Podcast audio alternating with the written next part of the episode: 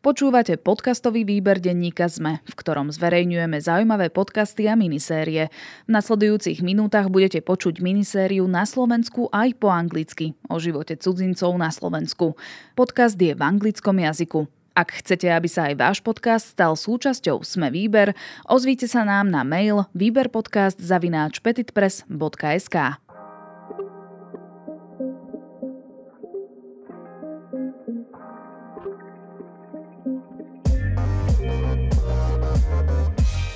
This is Na Slovensku aj po anglicky. I'm your host, Jeremy Hill.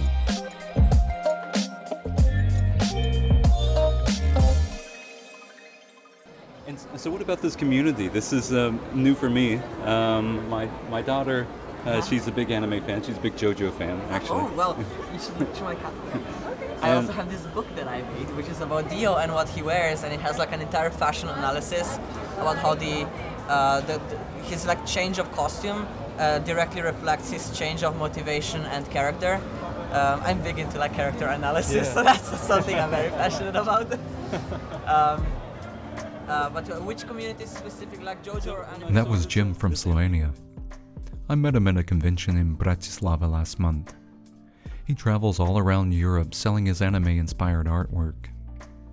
Though the conventions take place in different time zones with various local languages, he always finds himself at home in this community of like-minded fans. Communities, including those organized by subcultures, offer people a way to share their interests and create networks that function much like a family. Members rely on one another for advice, support, and a sense of belonging. These features make forming communities especially important for migrants worldwide. Migrants often arrive in their new homes without any connections to the host country. Language and cultural differences can create isolation and a profound decrease in the quality of life. However, when migrants organize themselves, they begin to take control of their lives and carve out a space in their new environment where they feel safe, secure, and welcome. So, in this episode, we will talk about these shared spaces we foreigners in Slovakia inhabit. Where do foreigners go to connect with one another? Why is a shared identity important? How can we use these communities to bridge the gap between foreigners and locals? This is the ninth in a ten-episode series I am producing with support from Fusion, where we attempt to create an overview of the migrant experience in Slovakia. We hope to answer the questions, why do people move to Slovakia? What are some essential features of the migrant experience? And why do some eventually leave? Communities come in all shapes and sizes, some online, some offline. The internet has, despite its many failings, offered a tremendous opportunity for foreigners to connect. In sheer numbers, Facebook has been the de facto meeting place for Slovakia's new residents. There are at least a dozen groups that serve foreigners, but the Foreigners in Bratislava group is by far the largest. This podcast owes a lot to this group, so I thought I would start the show with its creator. Here he breaks down this complicated and oh-so-essential online foreigners community. Yep, my name is John McMonagle Boyd, my full name, and I'm from sunny Scotland, as we call it. And when did you come to Slovakia? Uh, the first time I arrived was the seventeenth of November nineteen eighty-nine, and I stayed here after that, from nineteen ninety onwards. Uh-huh. So a long time ago. What were the foreigner communities like in, in those days? Uh, there was no foreign community in those days. Well, obviously there was. And uh, I've been here for over thirty-three years, and I've only ever met one person who's been here longer than me. There are more, obviously, mm-hmm. but I've only ever met one, and he was from some former communist country. Uh, Yeah, at the time I, I lived, my first six years were in the High Tatras in the national park near Poprad. Mm-hmm. Yeah, I was in Vishny Hagi, and yeah, I can't remember when I met another foreigner. But I, I remember that the agencies were starting to throw teachers in, uh, so eventually. But at the time, yeah, that's why I learned Slovak, because there wasn't an option really. Uh, even the locals didn't speak English at the time, so. If, if you did want to meet other foreigners, what, what would you do? Uh, well, as I lived in uh, a little village on the mountain, and mm-hmm. the closest town was Poprad, uh, I Poprad, hardly saw yeah. any foreigners. Well, so let's jump forward to two thousand nine when you started the Foreigners in Bratislava Facebook page, which mm-hmm. right now is the largest digital community for foreigners in Slovakia. And yeah. you have, what, uh, forty thousand plus members? Can, can yeah. you tell me a bit about it? Well, I know from my own experience being here for years and dealing with all sorts of bureaucracy, even getting married, registering myself as the father of my children, et cetera, that uh, I didn't have anywhere to turn to personally. And as mentioned, I didn't have any other foreigners here really who had any experience of anything. So I realized there was a gap uh, in information, that there were more and more foreigners were coming here and there was no real source of information or help. And I, that's why I started also the daily dot S K as a news site and set up the Foreigners in Bratislava Facebook group, which grew slowly at the beginning and then gained momentum. So hopefully it helps people. It's been essential for, for me in making the show, distributing the show. Um, how do you personally use the page? Well, I don't. I'm personally too busy. And in fact, this week we made a call for more moderators, because having such a large group, it's it's like a full-time job, basically, if you were to uh, like administer everything. We have a backlog of requests uh, uh, of people wanting to join. Also, people have to request for their first post if they joined automatically. Uh, there are spammers, bots, there are conflicts you have to resolve between fifty thousand people uh, with different opinions, et cetera. Uh, you deal with all sorts of uh, situations also. So it's uh, it's demanding when a, a group, a Facebook group becomes so large. Do you get much data about the users? Is there anything that uh, that pops up, uh, some commonality between foreigners? Well, obviously the, the back office of a, a group uh, has a lot of data or about, you know, posts and who and how many users are active, et cetera. But, uh, you know, the biggest problem is the, the amount of people joining on a daily basis, basically. Mm-hmm. uh, because Facebook groups are like uh, snowballs. The bigger they get, the more they attract. So mm-hmm. it's, we're in that situation, I guess. And is that a danger? Do you uh, do you see more problems? uh, it does open up uh, certain risks. Uh, we've seen it before in America, uh, where certain activists were, you know, targeting people and developing communities and uh, to support Donald Trump and stuff, or to promote racism, actually. Mm. Also in America, this happened. So if you have like fifty thousand people in an audience, then yeah, you have to watch that, obviously, because sometimes it can be abused. Have you seen a, a change in how foreigners um, interact with one another uh, since you started in two thousand nine? Yeah, along the line of those, what is it, it's almost fifteen years, is the people were a bit more arrogant toward each other before, I think, than now, which is a good thing, obviously. You know, people were giving each other even death threats sometimes. And uh, we had to remind them that if you give a death threat publicly, you face a three-year jail sentence. And as the admin of this Facebook group, I should really report you to the police.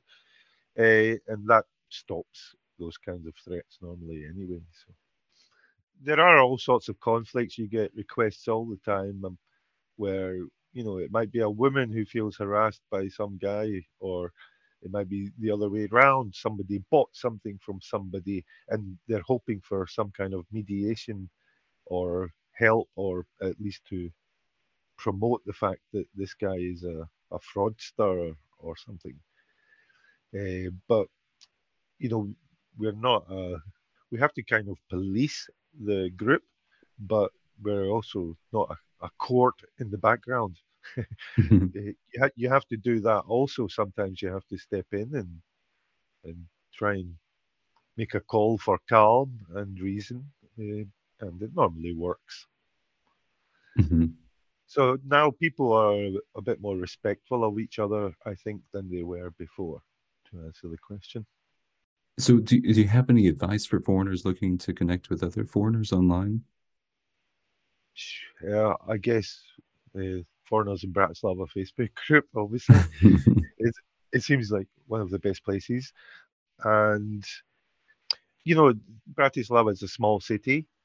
Uh, and I'll say this much, that the foreigners here have a quite a large advantage over the locals, I would say.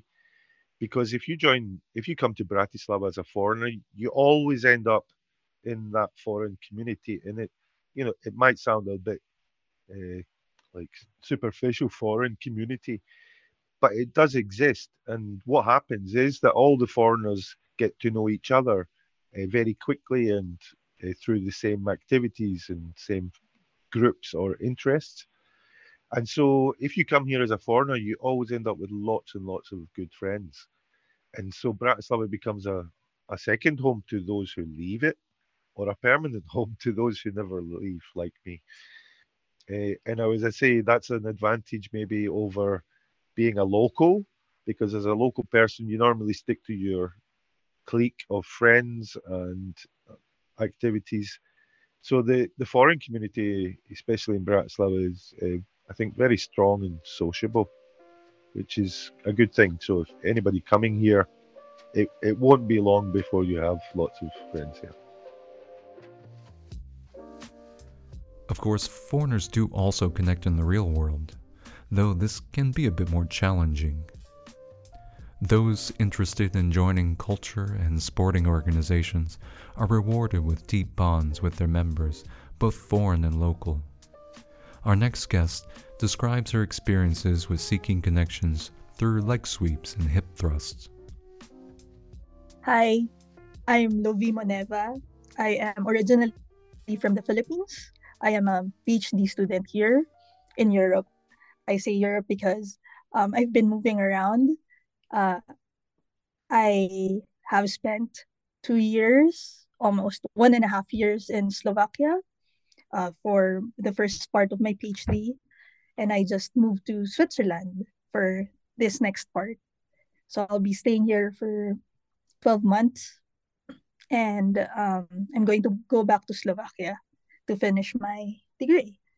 So let's talk about the, the groups that you joined in Slovakia. I know that uh, you mentioned a Capoeira group. Uh, were there any, any other groups that you joined while living in Slovakia?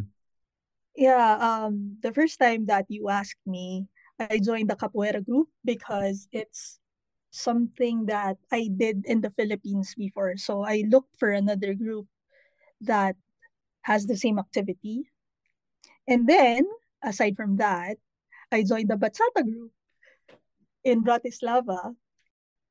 Like mm-hmm. Maybe there are five schools, more than five schools in Bratislava.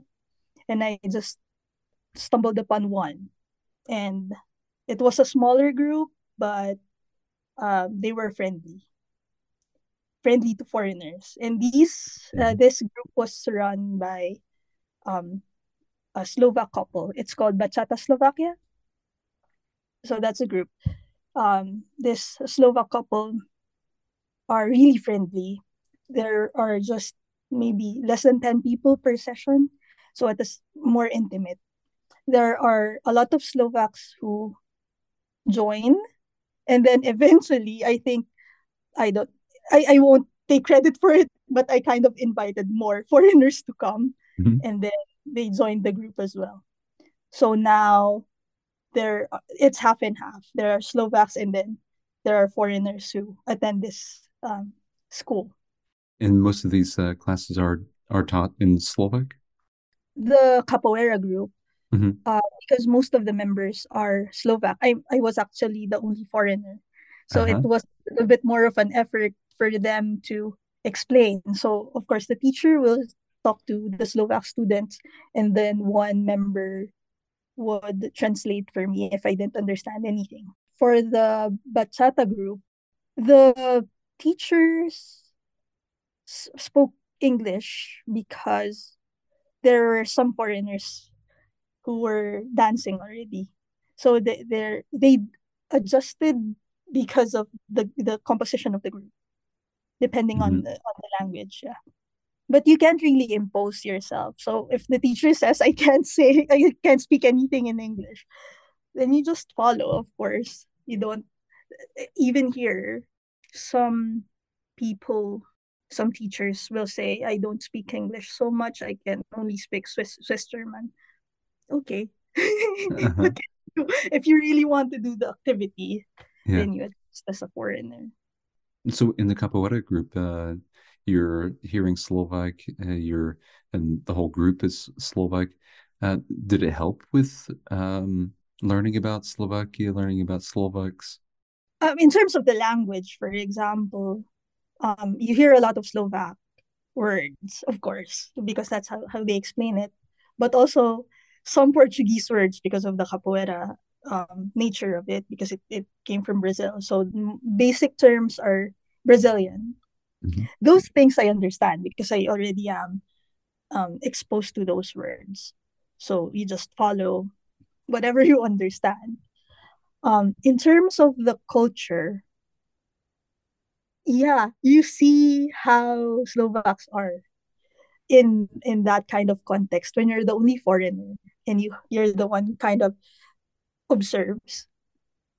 You you see how they interact with each other, although I don't understand what they're saying to each other, kind of no context, because um, I can pick up one, two, three words because of how long I was there, but I couldn't really make up a sentence or understand the whole sentence. But you, you see how they interact, and it's, it's also, um, hmm, it's an interesting anthropological experience for me. It's a cultural experience to just observe. Mm-hmm. Did it help you feel closer to Slovaks? Not not so much. Um, the year after, well, last year, after I, I told you about this group, I didn't really continue going to the activity. Not for any other reason. It's just because of schedule. And also it's a little bit more expensive. So you, you also have to to balance that kind of thing. But to to answer your question, it's difficult because you have to spend a lot of time with them, and but they tried. That's the thing, they tried. And in Slovakia, the best way to uh, socialize is to ask people to go on a uh, to get a, a beer after an activity, right? Mm-hmm. Or beers. Beer or beers, mostly plural. So you get beers after the activity, and that's where you chat a little bit more. And they are very friendly. That that's the thing I like about uh, Slovaks. You are sitting at a bar and chatting over drinks. Uh, they are very open. Mm-hmm. Very easily. They're very open very easily. And they try to to um, talk to you and ask about you. They are very curious about foreigners. They were very curious about me, I guess, because I, I come from a very faraway land. I come from the Philippines. It's another continent. And many of them haven't really interacted with um, Asians, I guess. I feel their curiosity towards me uh, the same way that I am curious about them. So in that way, it's easier. You don't have to force them to ask you questions. They will ask questions. So the group uh, facilitated this uh, connection with Slo- Slovaks, right? Uh, right? People that you otherwise wouldn't speak with. Yeah, yeah, yeah. I mean, I the thing is, uh, when I went to Slovakia, the first people that I sought were foreigners, because I didn't have anybody, and it's the easiest um, group to go to. But if you want to integrate with the locals, you really have to join a group with locals there. Otherwise, um, you wouldn't interact with um, Slovaks. And that's the case for many of the foreigners that I know, that we just stick together. Foreigners just stick together because it's easier to communicate. And going into a group with mostly locals who wouldn't really speak speak English to you, because of course there are more of them, um, it, there's a little bit more effort. And so for any foreigners uh, looking to join a group, do you have any recommendations, uh, any advice? You have to, if you're going to look for a group, you have to look for an activity that you're really interested in, because that will make you stay. But also shop around. Shop around for activities. It's your opportunity to try something new. Um, you can anchor your previous activity from the things that you did in your own country and then do it in this new country, in Slovakia. But also, it's a chance for you to do other things that you haven't done before. Um, it, it's a good opportunity to meet locals. If you always stick with uh, the foreigner group, of course, it, it has its own subculture. But if you want to integrate the local culture, look for established groups. That's the easiest. Uh, if, but if you're courageous enough to kind of walk, uh, walk in the street and just ask strangers, that's fine as well. But if you want to make it easier, you you get into an activity that you really, really like. And then see if they're friendly. Usually they are. They won't shun you or turn you away. Our last two guests have built a community that exists both online and offline. Their organization is attempting to build a bridge that connects Slovak and Vietnamese cultures, while also connecting first-generation migrants with their descendants. My name is uh, Hà Thanh Thu, is my real name, but people in Slovakia call me Eva. Uh, my parents gave me this name because they liked it and they didn't want me to have a different name when I go to kindergarten or school. And uh, about our organization, I would say that we are a group of people who's um, Vietnamese people whose aim is to spread information about the Vietnamese culture and uh, to let people in Slovakia know more about us. But I, I'm not sure even if we are called organization, but we are, I think like we can call be called like that, or just group of Vietnamese people, now friends. My name is uh, Quỳnh Anh Lã Thị, to be exact. I'm here since I was four. I'm twenty-six years old. And, and yeah, my part in the organization is like, it was a newly um, created organization, so the parts and the position of each member from the group is still kind of in the process of defining. But what I would describe our organization is that we are a group of young uh, second or third generation of Vietnamese born here or immigrated here, uh, of people that we are trying to, as Eva mentioned, uh, spread the, our culture towards the Uh, Slovak uh, society. And even though people know about the Vietnamese community, they know about our first generation, so it means that our parents, like the older generation uh, of the Vietnamese people, but we are the younger ones, so we would like to like share more um, interesting parts of our culture to the society and to the people living here in in the Slovakia. And besides that, we are also trying to promote and interact more uh, younger Vietnamese and bring all them like bring them all together and work together in order to like improve and connect Slovak people and Vietnamese. And so how do you do that? Um, what kind of activities do you have? So as we are like younger, we know the language much better than our first generation of the Vietnamese people. So we are trying to use uh, more uh, digital or modern uh, tools that we are having uh, available here. So for example, we're using social media or some podcast or radio in order to share the knowledge and the awareness of the Vietnamese culture to the other people. Uh, and yeah. And and you uh, you did have uh, a special day uh, to introduce the public to your culture, right? Uh, yes, we had uh, in August, we had this called Deň Vietnamu in Slovak, and it was a day uh, targeted to spread uh, share the information about the Vietnamese culture, Vietnamese people living in Slovakia. Is what it was our first time to have this opportunity, so we were also not pre.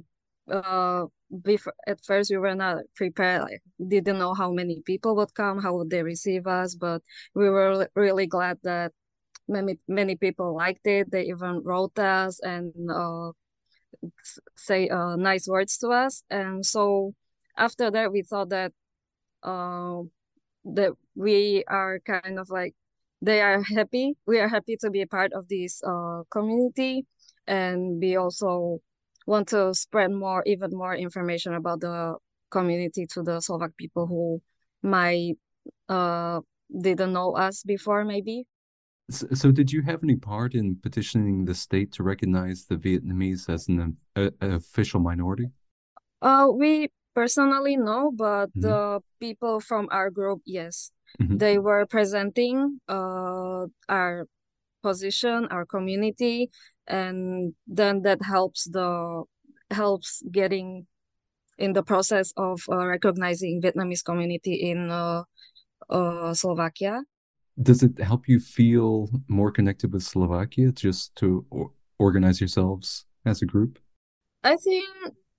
To, uh, yes, I mean, uh, even for our parents, I think they, or the first generation, they might have a feeling that uh, we, second gen- generation and later, could uh, like slowly um, be more Slovak than Vietnamese. And through this event and through these activities, they can see that uh, we are still proud and we want to show our Vietnamese side as well. So I think... And also it makes us connected more to uh, Slovak people, but because now we have to think how to present ourselves so that Slovak people can understand us and uh, so that they can see us in, in a different light, and and they can tell like, wow, I didn't know this before and it's interesting and not just uh, some stereotypes, but now they can, they can see that we are capable of more things and there are many things still that we can show to right. so people in Slovakia. Yeah. For me personally, it was a it was a very good experience, because sometimes like I or probably um, if I experience it as well, I sometimes struggle with uh, my own identity, that I don't know if I identify myself more as a Slovak or Vietnamese, but um, since we have not Uh, experience something like this, like organizing this event and be so engaged in our culture and, you know, promoting uh, Vietnamese people, then you are only like connected to um, the Slovak culture, to be said. Yeah, for the daily life, you're going to work, you are meeting your colleagues at work, and you you are engaging in the Slovak society. So you tend to think and like adjust your values uh, and behavior, like, so what's the Slovak? But once uh, or organizing this event, uh, we have experienced a lot of things from our cultures as well that we, for example, didn't know. So it makes us uh, really um, connected back to our culture, and it helped us to experience something like more towards our Vietnamese culture. Right. Now we feel, or I feel, uh, that I can, that I can take a lot of advantages from both cultures and create my own values, for example. What does community mean to you personally? For me personally, maybe it's kind of feeling of home, I would say, because something that we share together that is our parents came as immigrants fr- uh, from Vietnam. So the way I think they raised us is similar. And uh, also the struggles that we face day to day from childhood to now is very similar. So we kind of, it's kind of like when we meet and we talk about these uh, family stuff, let's say, or daily stuff, we can really like connect to each other without saying it loudly. It's just, we know the situation, we know how you feel about this, and we can share the emotions or feelings that we could not share with other people because they didn't uh didn't have the same experience as us, uh, either positive or negative. And yeah, I think kind of this feeling that you cannot describe and you cannot like uh say it out loud, but you just know that they are your people. I would say homies. Community is for me like a pack of like a culture mixed with everything, like food, people, the things we share as a, like as a Vietnamese. So yeah, it's as a home, as Eva have said already. It's like a part of our identity, I would say. A common critique of migrants worldwide is that we are insular. That because we build our own communities, we are rejecting assimilation and the majority culture. In my personal experience, being a part of the wider migrant community helps me to better understand myself. It motivates me to make this podcast and connect with the Slovaks who, like me, want to build an inclusive society. This community allows me to share my experiences, be understood, and feel like I have a place in Slovakia. One must feel welcome to be invested in their home. It is the community building that allows us to put down roots and plan for a better future for all. That is all for this episode. I would like to thank my guests. Yep, my name is John McMonagle Boyd, my full name. I am Lovie Moneva. My name is uh, Hà Thanh Thu. My name is uh, Quỳnh Anh Lã Thị. As I said before, this episode of my series on migration were created with support from Fusion, a program of the Milan Šimečka Foundation. Their goal is to create a platform for migrants living in Slovakia whose voices should be heard more in our society. Fusion hosts the Fusion Festival, and with the cooperation of migrants and their communities, organizes other events around the country to showcase the art, projects, perspectives, and stories of these lesser-known people. To learn more about their events and hear the stories of other migrants living in Slovakia, visit fusion dot s k. That's F J U Z N dot S-K. Also follow them on social media. I'll link to them in the show description. You can find this show online at n s a p a podcast dot e u. Please subscribe and rate the show wherever you get your podcast. It really helps. Next time, we will be wrapping up this series with conversations from those that left.